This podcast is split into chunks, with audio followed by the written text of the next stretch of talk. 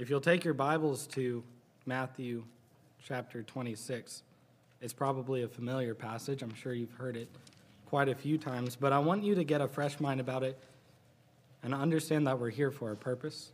Understand that we're here to learn something from God, even if we have heard it a million times. Even if we have heard the same story repeated to us, I want you to look at it with a fresh mind because I know that every time I go to the Word, whether I've heard the same story or read the same story a million times, I always learn something new. So don't forget that when we're reading this passage. Chapter 26, verse 26 says, And as they were eating, Jesus took bread and blessed it and brake it and gave it to the disciples and said, Take, eat, this is my body. And he took the cup and gave thanks and gave it to them, saying, Drink ye all of it. For this is my blood of the New Testament, which is shed for many for the remission of sins. But this I say unto you I will not drink henceforth of this fruit of the vine until that day when I drink it new with you in my Father's kingdom. And when they had sung an hymn, they went out into the Mount of Olives. So today we're observing the Lord's Supper. We know that. This is why we're here. But why do we observe the Lord's Supper? Is it for a ritual? Is it because we're supposed to? It's the right thing to do? More importantly, why do you observe the Lord's Supper? Not just we as a collective body, why do you specifically come to the Lord's Supper and partake of the elements that are before us? There's a specific reason for the Lord's Supper. It's not just something that we do. It's not just something that we come here and we make sure that everybody knows that we're here and we're doing what we're supposed to be doing, checking off all of the boxes. We have a specific purpose. There's a reason that these elements are before us. There's a reason that Jesus Christ told the disciples to take the bread and eat of it as an example of his body, and to take of the cup and drink of it as an example of his blood in this same chapter in verse 17, we see that they were already there for something else. They were there for the Passover meal, which we know that the disciples took part of because they were Jewish. Most of them were Jew, Jewish people. And Jesus Christ was a Jewish person. So they took part of the Passover as they were remembering that God brought them out of the land of Egypt through the Exodus. So when they were doing that, they were doing it in what? In remembrance. And we know that Christ says, Do, do ye this in remembrance of me. So this Lord's Supper is for remembrance. Yes. It's so that we can remember what he did on the cross for our sins. So I want to explain a little bit of that to you. The first thing we see is the gospel. And it's a simple message, but it's a powerful message. The most powerful message. It's a message of love and of holiness and of peace. Christ lived a sinless life. Throughout his entire life, he lived a perfect life. He was born in Bethlehem. His parents fled to Egypt. Then they came back to Nazareth. He grew up and he lived a perfect life without sin at all. And then he was tortured. If you'll go with me to the next chapter, chapter 27, verse 26 as well.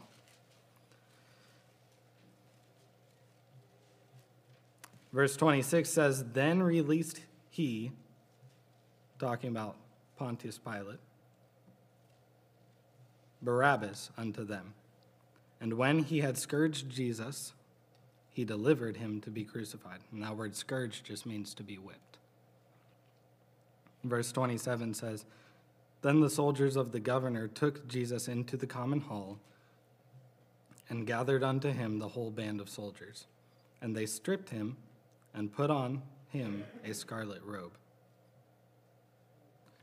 After being whipped 49 times with a nine tailed whip that had objects tied to the ends of each tail, they put on clothes onto his back. Have you ever gotten a cut, even if it's a small one? And then maybe it's like on your arm or something, and you put on a shirt and you have to be really, really, really careful, or else it's going to slide past that cut and it's going to hurt. Jesus Christ was whipped to the point of almost dying to it. He was whipped 49 times, and they told him, them to stop because if they lashed him one more time, he would have died by the whipping. So I, I want you to imagine, however gruesome it is, how bad his back would have looked and how much pain he was in from that lashing. And then on top of that, they put on a robe that covered his back. We'll keep reading. Verse 29 says, And when they had plaited, which just means to tie together, a crown of thorns, they put it upon his head and a reed in his right hand, and they bowed the knee before him and mocked him, saying, Hail, King of the Jews. This crown of thorns already hurt significantly because they were thorns going into his head. And they made sure that it was on tightly. They didn't just lightly put it on his head, they made sure it was on there. And then they mocked him, they humiliated him. And we see that three times throughout the course between Christ's arrest and when he was crucified. He was humiliated. But this is one of those times. And then verse 30 And they spit upon him and took the reed and smote him on the head. And after that they mocked him. They took the robe off from him and put his own raiment on him and led him away to crucify him. So not only did they already put a scarlet robe on him, then they took it off. To me, what's worse than just having clothes on you when you have a cut or something is when it's taken off. Because then all of the few pieces of dried blood that have stuck to whatever clothes you're wearing, all of that rips off of your skin. And then they led him to be crucified. So he was tortured. And then we see that he died. He was hung upon the cross by nails into his hands and his feet. And then he suffocated on the cross. And then he was buried by a man named Joseph who took his body to a grave, put it, his body in the, the tomb, and he did all of this for us. He didn't do it just for some far off person that we don't know or can't know. He did it for each and every one of us. Right. And he knew it was coming. He was not aloof. He was not a fool. He knew that he was going to be crucified. He knew he was going to be tortured. He knew he was going to be humiliated, and he suffered it all, anyways, for each and every one of us. But then we see that he also arose, and he arose victorious. And he also did that for us. I was in children's church with Brother Jacob, and he said this morning if Christ had not arisen, he would not be God. He had to arise. He did that for us. And then he paid our debt. All of this was to pay our debt. It was to make sure that we have access to the Father and access to heaven so that we can have eternal salvation. But we also see the symbol.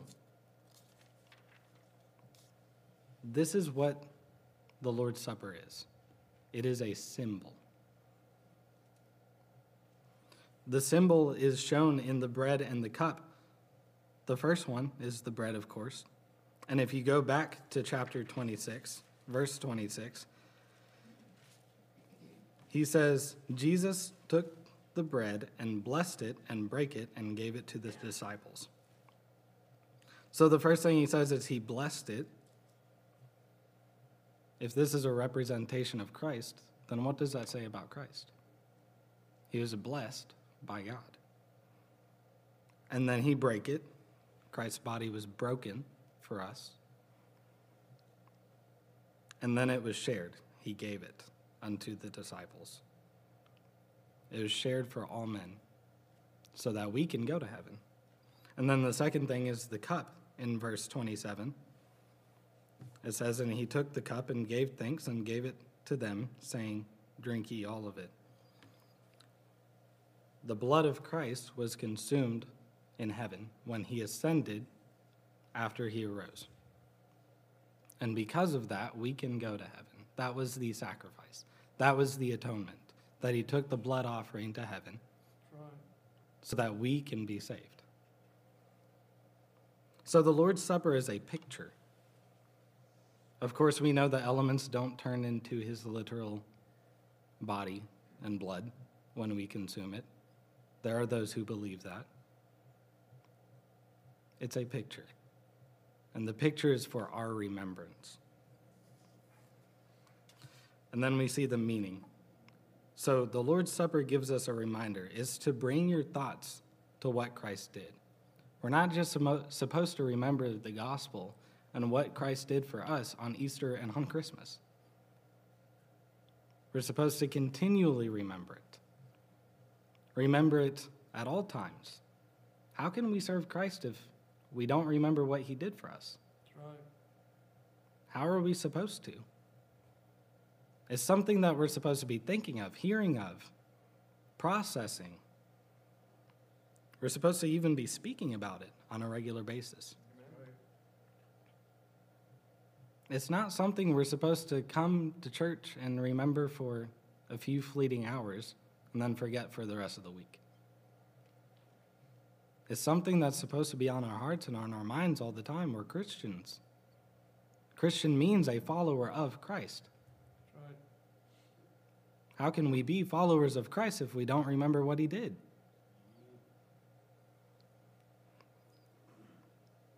So then we also see that the Lord's Supper can be a witnessing tool. We know that from what Paul says in 1 Corinthians that if somebody is not saved, then they're not supposed to take of this. So if you ever see somebody who's not saved and they're sitting in church and they see that other people are partaking of the Lord's Supper and maybe they don't know what it is, it's your job to go tell them. You're a Christian, a follower of Christ. So I hate the slogan, What would Jesus do?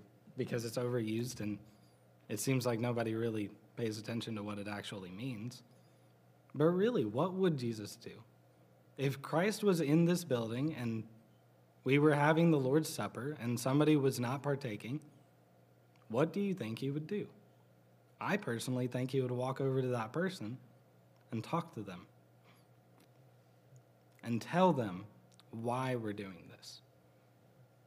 Any of the apostles, they would do the same thing. And then we also see that the Lord's Supper is a connector. It's for us, it's for the believers. It's so that we can make sure that our hearts are right with God and right with each other. It's a connector between us and God, it's a connector between us and the brethren. So if we're sitting here and we have all of this turmoil in our lives and we're not really devoted to God, we're not really paying attention to God, we're not really serving God the way that we know we ought to, and then we t- partake of the Lord's Supper, we're missing the point. And Paul even says in 1 Corinthians that that is dangerous. For many have slept because of it. It's a checkup. Where are you at? Why are you here? What are you doing? I'm knocking on your door. What's going on? This is what Christ is doing today. He's asking you, where are you at? Are you doing what you're supposed to be doing? Is my message on your heart and on your mind? So ask yourself that today. We have to have a clear conscience to take part of this. We cannot be aloof. We cannot be misunderstood within ourselves to know where we're at, what we're thinking. If you're not willing to have a right heart with God, I plead with you don't take. Please don't. Because of what Paul says in 1 Corinthians. But more so than that, I more plead with you that you would right your own heart with God. That you would ask God to search you, to figure out what wicked way is within you, and that He would demolish it.